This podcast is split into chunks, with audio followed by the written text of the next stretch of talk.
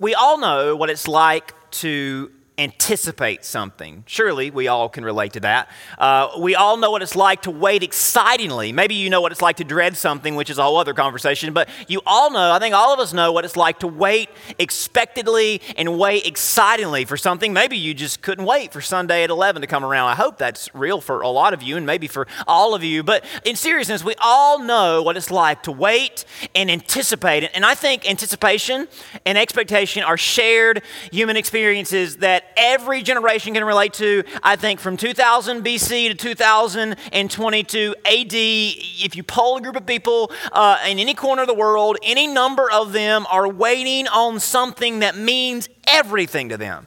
Everybody is waiting or has waited on something excitingly with great anticipation and with great eagerness. And, and depending on what era you are you grew up in, your interests might be different. Uh, but there are things that you all look forward to. We all look forward to, and certainly culturally and socially, uh, every generation and civilization um, uh, of people have looked forward to different things and different milestones, and we all have pre- different predetermined goalposts that people uh, look to and focus focus on. And depending on when you grew up and where you grew up, um, you know, as a culture, there are things that you valued and things that you anticipated and things that you looked forward to. And maybe as a family, you had things that you, you know, were excited about that would come along for each child or each person in the family. And, and there are rite of passages for every boy, every girl, every man, every woman that have been anticipated throughout history and, and, and, whether it's serving your country, um, getting your license, uh, from graduating to enrolling somewhere, uh, purchasing something, obtaining something.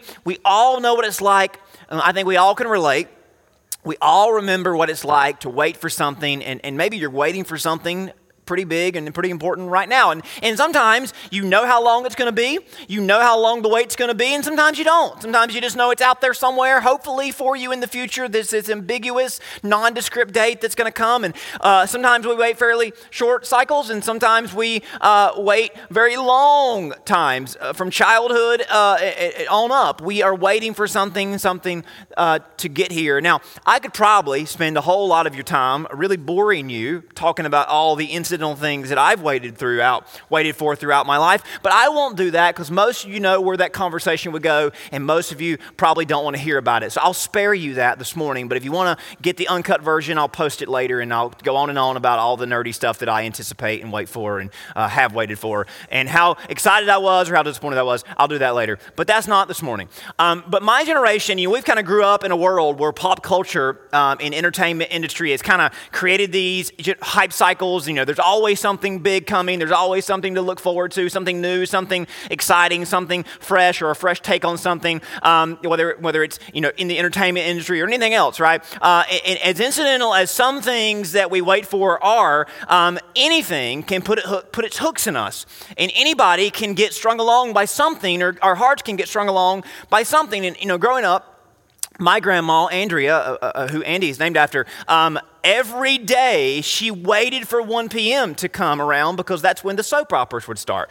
And it would be from 1 p.m. to 4 p.m. It was just this devastating time for me when I was staying there because I would have to go through and hear The Bold and the Beautiful and Days of Her Life, whatever that mess was. If you watch those, that's great. I, you know, I'm, I'm happy for you. And I, I, love when somebody dies and they come back a couple seasons later. I, I paid attention. Um, but uh, nonetheless, I don't even know if the, I guess they're still going. But anyway, so if my grandmother could get excited, you know, if she could get, it was okay to wait for one o'clock to come around. You know, it's okay for me to be excited for the next movie or, or game or whatever I get excited about. Uh, I think all of us, right, from childhood to adulthood, from, you know, when we're uh, teenagers to when we're seniors, there's stuff that we get excited about. And that's okay, right? That's part of being human and part of growing up and, and, and enjoying the world that God's given us. Um, you know, everybody has a schedule that, that we're, we're set by. Some people, they got to be sitting in front of the TV when the game comes on. Some people, you're going to be at that certain place every week at the same time enjoying the thing that you like to do, recreation you like to do. Um, other people, right, you've got your vacations planned and your outings planned, and it's something you anticipate and something you are very intentional uh, about, you know, checking that box and, and, going through that, that exciting event, right? Um, all of us, all of us anticipate and are excited about something. We all get excited and get hyped for the things that we're waiting for. Now, whether it's a date that you're waiting for, something that, that's going to be delivered, We all know what that's like, and we've all waited, and maybe some of you are still waiting, and sometimes uh, you're waiting patiently, sometimes you wait impatiently, uh, right? It'll, it'll, be over before you know it, right? Um, but we've all waited to mix results, and, and there's a mixture of emotions nervousness, uh, excitement, and everything in between. Now, I say all that to ask you this question Have you ever waited for something that resulted in disappointment or letdown?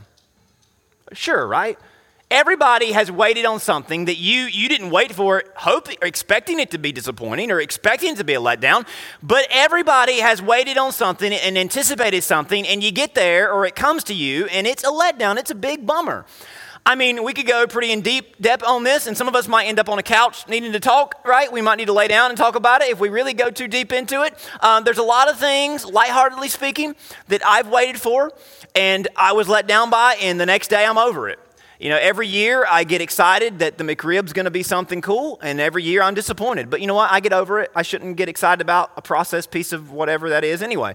But seriously, uh, I think every young person called into ministry can, uh, can't wait for that first time they get to preach, even if they are nervous. Uh, every young pastor ex- is excited about their first church, yet it, it comes along with a lot of weight attached to it as well. And I think that goes for a lot of good things that we look forward to. Um, every marriage, you know, parenting, um, all the big life events, you know, 99% of what they bring are awesome and good things, yet there's that 1% of burden that comes along with it. And that's just part of life. Um, you, you go somewhere and you're excited to be there, but there's that stress that lingers being somewhere different or being outside of your element, uh, as happy as we get about things and excited as we get about things, there's always that little bit of a burden that comes along with them. And we're used to going with that, and we're, we, are we are good to accept that. But I'm asking you, have you ever waited for something that when it finally came, or when your turn finally came, and when it finally happened, it, it was just a big bust? Um, you know, maybe it was that first date that you went on and you thought it was going to be the, the, you know, the dream that you, you, always waited for, and it wasn't. Um, you know, and, and, and to be even more real, you know, a lot of us, you know, that, that first big job or that first marriage doesn't turn out to be what you thought it was going to be. And, and, and sometimes it's a nightmare. And, and you have to kind of, you know, cope with that and deal with that and think, you know, how's it going to go from here. And, and, it might have been a dream opportunity that fell through, but uh, you, you thought it would be everything you dreamed for, and it just wasn't. Now, we're where I think a lot of us can relate, especially, is we're all born into families that have different things that you know you expect of each other, and we maybe marry into families where different expectations are laid on us. Uh, you know, as we become, as we grow up and get married, have kids, and, and as our life changes, we all adopt and adapt different expectations. And a lot of those, uh, as we grow, we take on passions that maybe our dads or our moms or our families had, uh, and, and we derive a sense of purpose from those things that you know have been important to our family families are important to our country, important to our society. And, and a lot of times, when those things don't always go the way we thought they should go, and they went well for somebody else, but not for us, you know, brother or sister, it went okay, and then it came to you and it just didn't work out. Or maybe your dad and your grandpa, and it was always that way for them, and then for you, it just wasn't the case, or your mom and your grandma. We all have been through those situations where for us, it just wasn't what we had hoped it would be and what we had expected it to be. And in our world today, you know, we can all blaze our own trail, but a lot of us can relate to this paradigm where we kind of grow up under with certain expectations and we kind of set certain goals and we uh, really hope that we can live up to those expectations and that those things will live up to what we hype them to be. Now, uh, such was the case in ancient Israel. Uh, in ancient Israel, I think all of us know that the, the nation was divided up by tribes, and each of the tribes had a very specific identity. And as they were organized into a legitimate nation, each of the tribes brought in their own backstories and kind of helped, uh, you know, turn, turn the nation into what it was, and, and they brought those individual uh, and those communal mindsets with them. We all know that the tribe of Judah was the tribe of kings. The, the tribe of Judah was the royal tribe. Uh, eventually, all the kings and princes came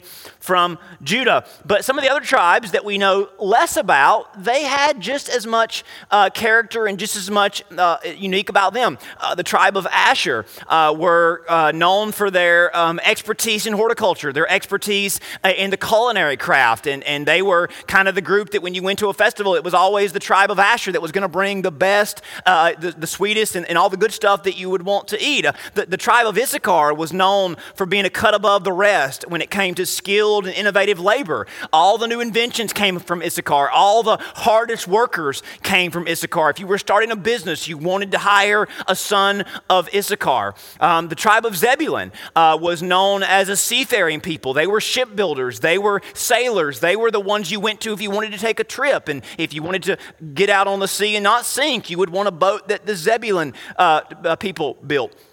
So each tribe um, had a certain flair to it, and the kids brought up in that particular area would likely find their future. Uh, for, for the people of Asher, it would be probably uh, in, in, in, you know, you know uh, cooking and, and, and being chefs and, and, and taking on that trade. For the people of Issachar, it was rolling up your sleeves and getting dirty and building stuff. For the, for the people of Zebulun, it was you know building ships and helping people get from one place to another. Uh, if you were born into that tribe, uh, nobody made you go down that path, but it was kind of of what was expected of you, and it was kind of what you wanted to do with your life. Uh, if you were in the tribe of Judah, uh, even if you weren't the next king, you probably could be the next prince, or you could probably be one of the administrators in the kingdom of Israel. So uh, even though there weren't obligations, there were a lot of people uh, who, there were a lot of tribes that had that, that unique flair that wanted their kids and their grandkids to live up to that, uh, those expectations. And a lot of people wanted to make their families proud. Now, there was one tribe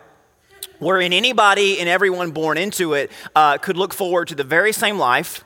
Uh, there was not an option to opt out of it. There wasn't a, a, a, an opportunity elsewhere.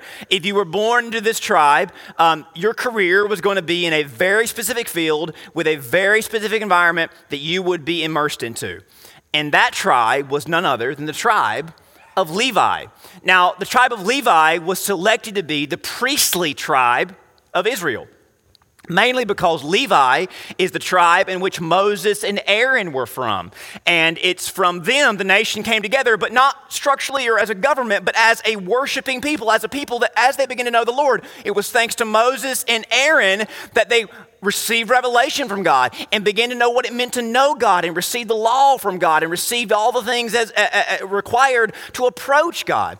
Uh, Moses received that revelation, but right beside him in speaking for him, remember Moses didn't like to wasn't a public speaker. He stuttered. He was a little bit shy. So when you read the Old Testament and you read about Moses speaking to the people, it's really Aaron who's always doing the speaking. It was Moses kind of communicating to Aaron. Moses was always there beside Aaron, but Aaron was his mouthpiece. Aaron was the orator. Aaron was the bold one. Aaron was the one, just as bold as Moses, that lifted up his hand and his voice and got the people's attention. So Aaron was uh, the first and original high priest of Israel. He and his son served as the nation's first family of priests as the tabernacle was built and as the worship system was put into place. So it was, it was from Aaron's family and his greater tribe, Levi, that the priesthood would continue to come from. And obviously, there would ha- be more people born than there were need for priests. So, some, a very selective group of men, were called upon to be the priest, but every man and every woman, every boy and every girl born to the tribe of Levi would automatically be enlisted as servants and ministers in the temple and in the temple ministry.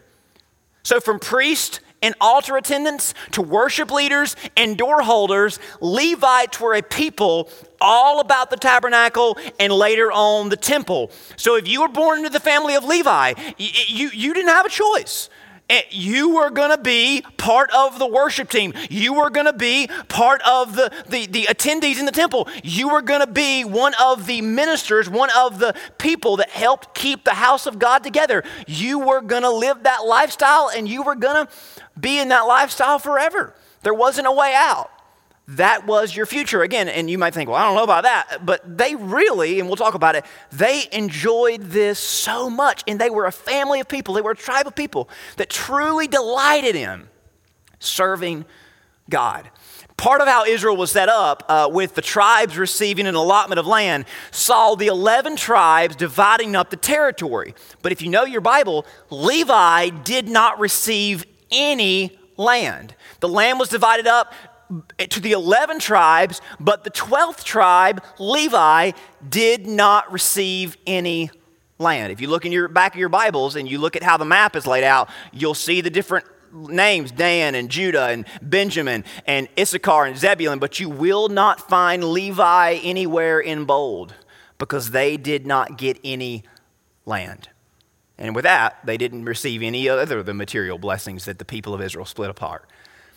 Levi had something greater. Levi had something immaterial. Levi had something purely spiritual. Numbers 18 says of Levi, or you can look at this on your own. Uh, this is what God said to Aaron in Numbers 18 You shall have no inheritance of land, neither shall any portion of the land be given to you. Here's what God told the people, God told Aaron, and God told the people of Levi I am your portion. That's pretty awesome, isn't it? Hey, Aaron, your family's not getting any land. And I know there are people in the room that thought, man, that, that's bummer. I want a land. I want to build something. I want to have something. Listen, Aaron, you and your family, y'all are not going to get any land, no material resources or inheritance. Look, look here, Aaron, and listen to me, Levi. I am your inheritance and your inheritance among the people of Israel. God told them in Deuteronomy chapter 10, verse 9, the Lord is your inheritance. Now, I'm sure there were people in the room that said, Come again? And I'm sure some of us think, How could you just be content with that? I mean, they don't get anything? No land, no lakefront property, no vacation property. They don't get it, you know, they don't get to own a piece of this and have a bunch of that and store a bunch of that stuff. They did not get any of those things. They received a purely spiritual inheritance. Their inheritance was the Lord. Now, in case you didn't know, and this is free for the whole message, we'll get to this later on in the month. The tribe of Levi was a prototype of and a picture of the church of Jesus Christ. Our inheritance is not physical, it is not material, even though some try to make it that. Our inheritance is spiritual, it is not of this world, it is much better than that.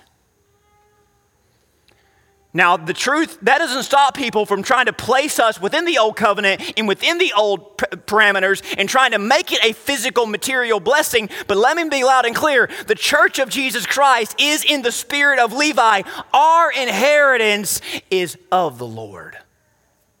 So you could almost say the people of Levi had to lose their life to find it. And boy, did they find it. The Levites had their own code, their own rule, their own order of worship, prescription for how things had to be done in the tabernacle and later on the temple. For that matter, they also got their own book of the Bible. If you're familiar, there's Genesis, there's Exodus, and there's Leviticus, L E V I, Levi, the, Le- the code of the Levites. That's the book of Leviticus. Leviticus is the book on how to approach God and how to worship Him in holiness and in purity. And it's for that reason the Levites gave themselves fully to the things of God, the temple and the ministry. It was their entire life, it was their bloodline, it was their heartbeat. And I'm sure that, that, that mainly that many that grew up in the Levitical tribe weren't as passionate as others, but something about the Levites suggested that they truly understood the joy and that came from serving God. That we don't read anywhere about the, the Levites burning out. We don't read anywhere about the Levites quitting ministry. There's no record of that in the Bible where a Levite said, Hey, I want out of this. They truly relished and enjoyed their inheritance. They knew knew it was greater than any other treasure of the world. They weren't jealous of Judah. They weren't jealous of Zebulun. They weren't jealous of Asher. They loved their inheritance because it was the best you could get. And you could not buy it and you could not earn it. It was from God for a very special people. Now, that, that'll preach if you really want to go down that road. They enjoyed an inheritance that may not have been material, but let me just say this very clear. It was just as real and it was far more fulfilling than their cousins in the other tribes. It was just as real as the land and the riches and the pleasures, but it was far more fulfilling. Many of the Psalms that were not written by David, really most of them aren't written by David, they're written by the sons of Korah. If you see, if you read in the little fine print in most Bibles, you'll see it said a song of the people of Korah or a song uh, of the sons of Korah. And those psalms communicate uh, the delight they found in serving the Lord. There were four different uh, subsets of the tribe of Levi. In the Kohathites, or the Korah, people of Korah, they were the ones who wrote the songs and led the music and taught people how to get a hold of God through song and through worship and through praise. In Psalm 84 is one of their one of their best, I think and it really describes how passionate they were. So when we read about uh, how, when we read them describe how much they enjoyed worship, this isn't just people who went once a week. And, and I want you to just get a hold of this. This isn't people who said, hey, I really like going to church on the weekend. These are, this is from a people who lived there. I mean, they had a tent behind it. They had their own room, but it wasn't a mansion, I'll say that. And it wasn't a nice, nicest house as the people of Judah or the people of Dan or, or, or Benjamin had. It was a tent. They were cared for. They were provided for. They didn't have to pay for anything. Their amenities were part of the deal, right? When you gave to the tabernacle or the temple, you were keeping the people that worked there up, right? That was part of the plan and part of their inheritance. But when they write about how lovely are the courts of God and how great it is to be in the house of God, this is from people who live there. What does it say? How lovely is your tabernacle, O Lord. My soul longs, yes, it faints for the courts of the Lord. My heart and my flesh cry out for the living God. These were a people who their entire life was worshiping and serving the Lord. And I'll be real, I know that doesn't appeal to everybody. I know some of y'all, hey, you got a life, and that's okay. But this is not something that, that, that is unobtainable. This isn't something that is beyond the reach of normal people. This is something that an entire tribe of people, a predecessor of the church, they had a hold of it and they relished in it and they loved it. Down in verse number 10, I love this. You, the song, of course, there's a song that's written inspired by this. For a day in your court is better than a thousand, and we usually put the word elsewhere in there.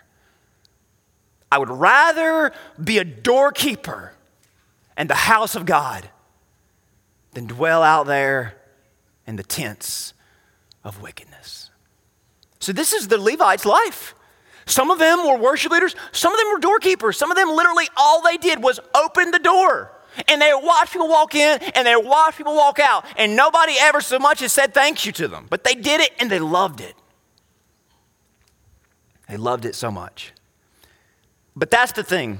As immaterial as their passion was, it was very much tied to a physical place. It was tied to the temple that they built in Jerusalem, to the literal gathering of people, to the physical house of the Lord. And it said of the Levites in Psalm 69 the zeal of the house of God has consumed us.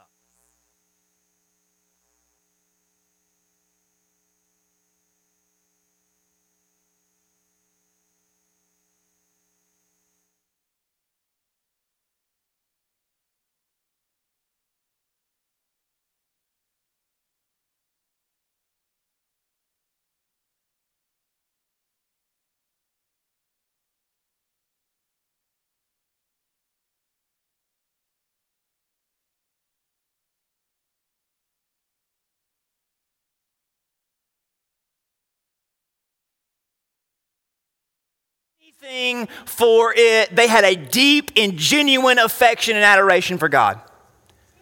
So, if you know the Old Testament story, the nation drifted from God as time went on. As they were established and prosperous, as there were people who had other things going on, they turned away from God and they lessened their attention towards Him. The Levites kept everything functioning, they kept the temple marching forward. Uh, as the rest of the nation started going the wrong direction, the Levites kept the temple shining bright. That was the case for the most part until 605 BC, a very important date in history and biblical history. In 605 BC, the empire of Babylon marched and besieged Jerusalem. And after years of standoff and on and off war, Israel became a vassal state, which meant basically was a colony of Babylon. When Nebuchadnezzar invaded the country, invaded another country, his practice was to go into the temple of whatever god that the nation served. He, was, he would take the idols and the images of the temple and would take them back to his temple and lay them out before his god, Marduk, as a way of saying, hey, I won. But the problem with the Jerusalem temple was there were no idols or no images in there. So instead, Nebuchadnezzar took all the priests captive when he invaded the land. All the Levites and all their utensils and all their robes and everything. He took everybody that worked and lived in and around the temple with him. Now, if you know the Old Testament, you know that he also took the sons of Judah. He took the kings and the princes and all the people of the administration. When the Babylonian takeover, uh, uh essentially, it shut down the kingdom of Israel, but it also shut down the temple. It shut down the Jewish worship experience. So in 605 BC, all the royal and religious figures, figures and officials and families were exported. All the sons and daughters of Judah and all the sons and daughters of Levi were exiled to Babylon.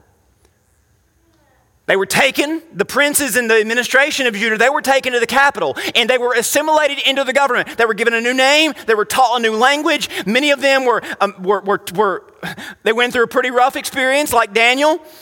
They were brought in and they were made basically, you know, pawns in the Babylonian administration because running a big empire, you needed some of the people from local areas to help you know how to run that place. But all the people of Levi were put into the slums, the refugee camps, about 20 miles south of Babylon, alongside the river Kedar. All of the tribe of Levi was relocated by a river down south of Babylon, placed in refugee camps until they knew what to do with them. They were definitely, they would not be freed, but they either were going to be made slaves or they would be put to death if they were deemed useless or uncooperative. So all the Levites would have been captured and relocated, and, and, I can't begin to describe to you the discomfort and the panic and the devastation that would have came over this people. They were so used to a particular setting. Their temple, they had meticulously cleaned and, been, and, and kept pure, purity habits. Uh, there, there's a whole side story about how this would have triggered all their OCD behavior. But honestly and sincerely, the people lived to serve the Lord. Yahweh was their whole world from birth to death. There was nothing else that their hearts beat for. And yeah, the exile and warfare was hard on everyone, but it was especially unsettling and gut wrenching for the Levites. Now, I felt like this prelude was necessary because I want us to understand as best we can what it was like to be a Levite in 605 BC and what it would have been, been like to have been a Levi Levite for that next almost century, as your life would have been in the refugee camps, in the slums, down by a river, while the rest of your nation was being taken over and eventually destroyed. You would either be made a slave or you would be killed. If you refused to worship one of the foreign gods, you would be killed on the spot. These people, that their entire life were about singing to God, serving God, being exalting God. Their entire life was about being in the house of God, leading the people of God in worship. They were ripped from that and relocated.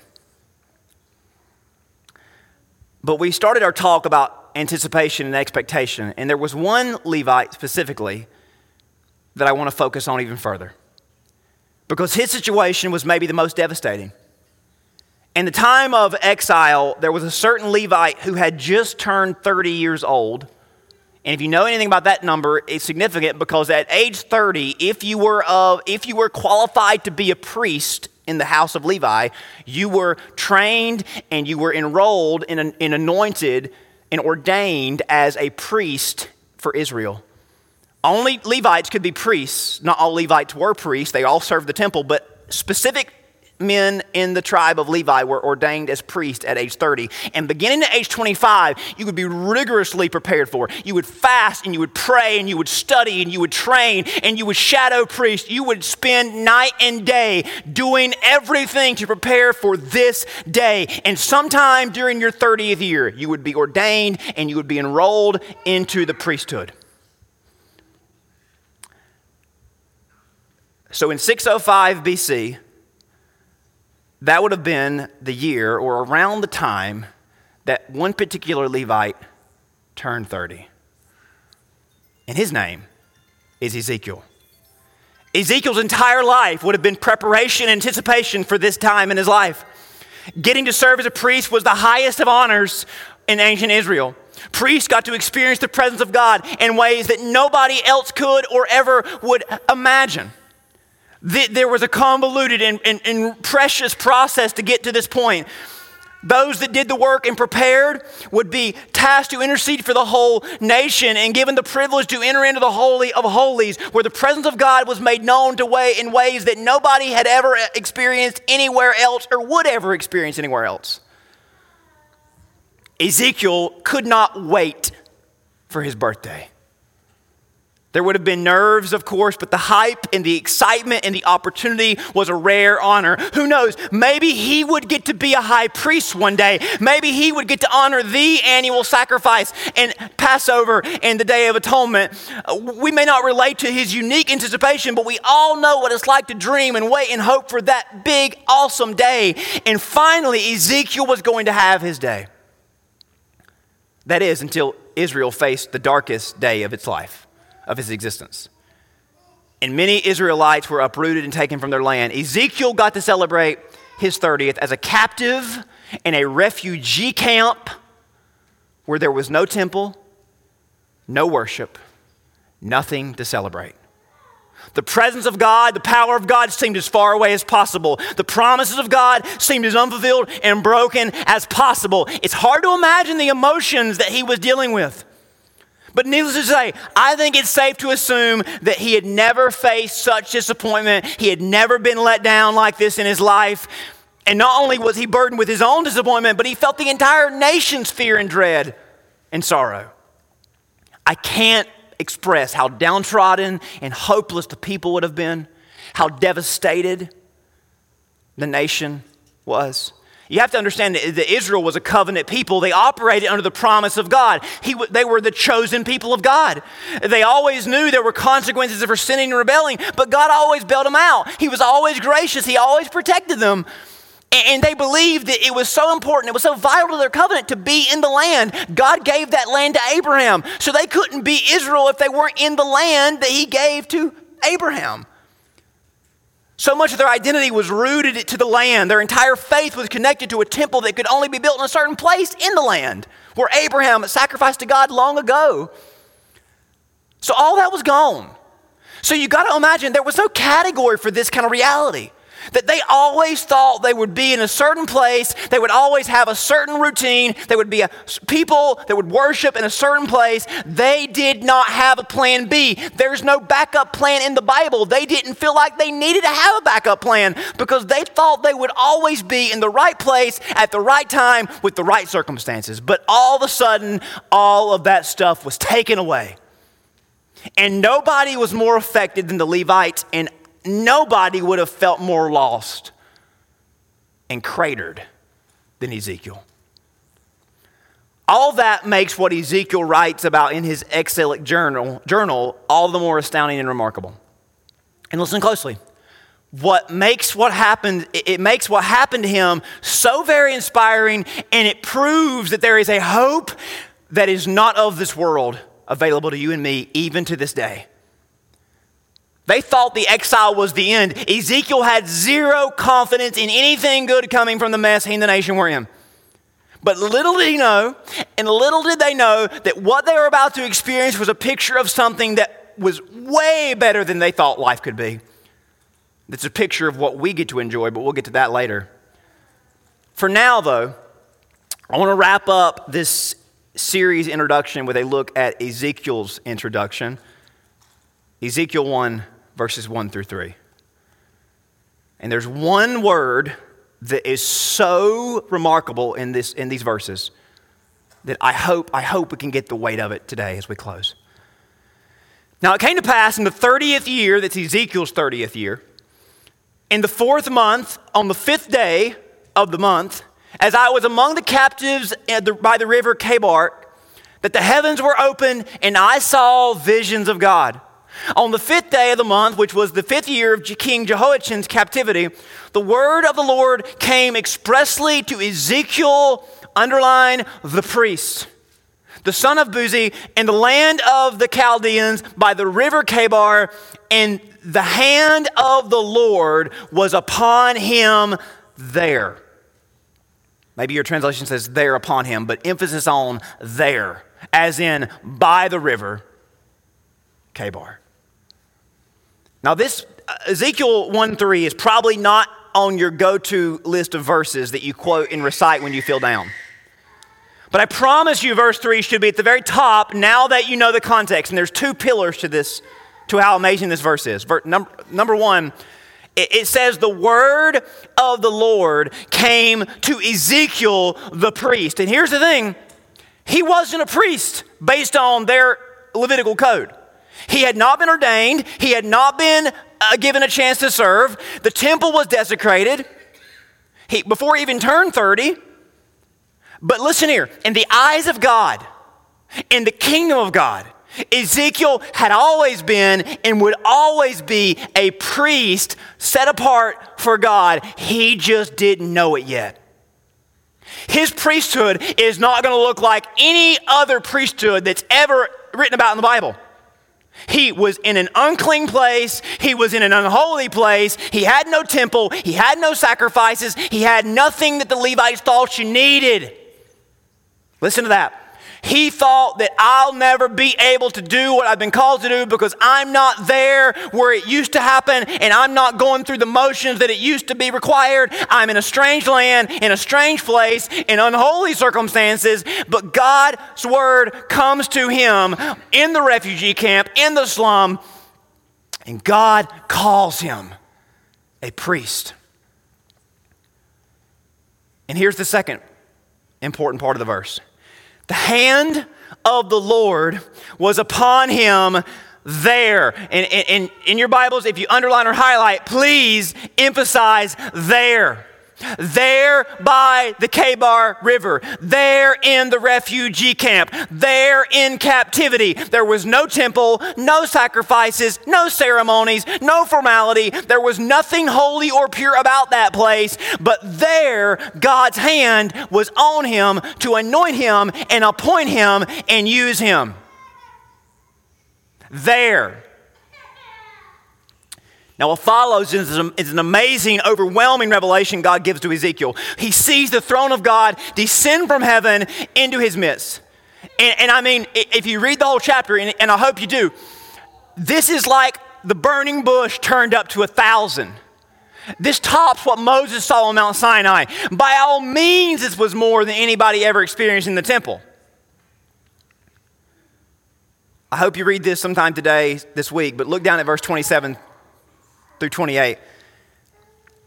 Jumping in mid, mid, mid verse, Ezekiel says, I saw, verse 27, the next to last line, I saw as it were the appearance of fire with brightness all around it, like the appearance of a rainbow in the cloud on a rainy day. So was the appearance of the brightness all around it. This was the appearance of the likeness of the glory of the Lord. It was a rainy day, it was a day of devastation and a day of disappointment. But there in the midst of that rain and in the midst of that cloud was the brightness, was the glory of the Lord. Now, that, that, that's not used coincidentally. That's not a fluffy description. The glory of God was reserved for the Holy of Holies. Ezekiel was in the unholy of unholies, if there was such a place. He and all the Levites were in a slum camp. All the things of God had, they'd ever known had been tarnished. He finds out later the temple had just been burnt to the ground. But because of this experience, he was not devastated. He was just beginning to realize the true reality of serving God, knowing God, and experiencing God. Listen here. There in the glorious ruin of Israel's kingdom, Ezekiel began to experience a true relationship with God and he found a true entrance into the kingdom of God. He didn't have a temple, he didn't have a, a, an altar, he didn't have a worship service, he didn't have any of the things that he thought he needed. It was there. What does the verse say? There the hand of God was on him. It was there he received this revelation. God reminded him that he was still a priest. But the altar of service and sacrifice was wherever he was, wherever he chose to bow and worship. You know what that means for me and you? The New Testament tells us that we are, we are all Ezekiels in our generation. No matter your circumstances, no matter the situations that may be ideal or easy or distracting, all of us are priests set apart for God wherever we are, especially when it seems like there's no way that's going to happen. Listen to what Peter wrote to the Christians in Rome. You are a chosen race, a royal priesthood, a holy nation, a people for his possession, that you may proclaim the excellencies of him who called you out of darkness into his marvelous light. Verse 3 is true about you. Wherever you are, yes, even there, especially there. I, we, we long for the good old days, and I wish they would come back for everybody's sake, but listen, they probably aren't. They probably aren't. There, the hand of God was on him. If there's ever been a generation of Christians that I think have an Ezekiel invitation available to them, it's you and me. Right here, right now. Would it be great if the country was like we thought it should always be? Yeah, but it probably isn't ever going to be that way. And maybe, maybe we need to quit waiting for things to be ideal because here's Ezekiel in a slum camp in slavery. His home had just been burned down, the temple had just been des- desecrated, and yet it was there that God's hand was on him.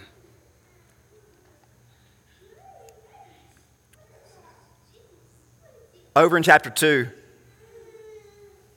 the Bible says, God said to him, Son of man, stand on your feet, I will speak to you. The Spirit of the Spirit entered me when he spoke to me and set me on my feet, and I heard him who spoke to me. Uh, listen, God was not just with him, God was within him. That's Christianity, right? That's our reality. He got a taste of it. At this point, God calls Ezekiel not, to, not just to be a priest, but to be a prophet. Prophets not just see the future, but they proclaim the truth of God to a generation that has rejected it. So Ezekiel would not just be set apart for God, but he would stand up for God and stand out for God. All of this was way more than he ever would have experienced as a random priest. And he didn't expect it to see it as a captive. The Bible says that later on he was so overwhelmed it took him a week to process it all. Over in chapter 3, verse 17, it says that God called him and says, I've made you a watchman for the house of Israel. God made Ezekiel a watchman for his generation to be a lookout, to be on the lookout for a people who were doubting and disconnected from what God offered them. Listen, that was 99% of his generation. God would use Ezekiel to be a light to a generation, to show them that, that wherever they were, no matter their circumstances, no matter how disappointed they may have been with their lives, God wants to offer them an experience of a lifetime. And the same is true for you and me today. So I know Ezekiel's not, always, not on everybody's top shelf of books to go study about, hey, how to live as a Christian in a world that's not always easy, but this should be on everybody's top shelf. Ezekiel 1 3, the hand of the Lord was upon him there. The hand of God is upon you here. Here. As unideal as things may get, right here, right now. You may not feel it, you may not see it, but you can receive it from God. Ezekiel 2, verse 2 is true for us. God says the Spirit will enter us and He calls us to stand up on our feet and be ready to stand out for God. In closing, Ezekiel 3:22 says, "The hand of the Lord was upon me there." He'll repeat this a lot in this book, but I want you to notice that. The hand of the Lord was there upon me. So when he says there, he's really wanting you to think, wow, right there in the most unlikely of places. The hand of God was on him. Arise and go out into the plain, and there I will talk to you. And it says, I saw, so I arose and I went out to the plain, beheld the glory of the Lord, like the glory which I saw by the river Chebar, and I fell on my face. And maybe today we need to fall on our faces. And maybe we need to, re- we need to reset our expectations. He continually uses that word there. It wasn't a temple. It wasn't a holy place. It wasn't the right place at the right time. Everything was wrong and unideal about that place, but it was there that God offered him an experience of a lifetime, an experience like none other. And it's here that God is doing the same for us today. So the question over you and me today is will we hear his voice and will we trust his plan today, right here, right now? Will you step out and believe that God has made you a priest in his kingdom to set apart for him, to walk with him? God has made you a prophet to your generation to stand out and to stand up for him. Right here, right now, if you're willing to allow God to redeem your circumstances and show you and give you entrance to an experience like none other, to the kingdom of God here on earth. Maybe you didn't realize this was what was available to you, but by the authority of God's word and the hope of the gospel, it is, it always was, and it always will be. If we will just lift our eyes and see the glory of God over us today, inviting us and bidding us to come and behold this experience with God. By faith in Him, our lives can be transformed, set apart so that we might stand out. The question is will you step out today and every day and believe that God can anoint you and appoint you right where you are for the plans he has for you. Ezekiel chose to say yes. What will you say? What will you say? Let me pray for you. Heavenly Father, thank you for the awesome story of Ezekiel. He came, in a, came up in a family that had a lot of expectations, and he had everything set for him. He was so excited about his life as a priest in your kingdom. But it didn't work out that way. And a lot of our lives don't work out that way. And we wait for everything just to be exactly as we would love it to be. And, and maybe it will be for some, but most of us, it's not going to be that way. And God, it's not because you don't love us, it's because you love us so much you don't want us to get distracted by the wrong things. Right here, today, the hand of God is upon your people.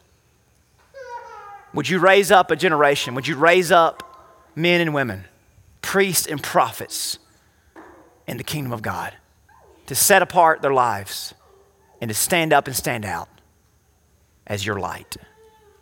We ask this in Jesus' name. Amen.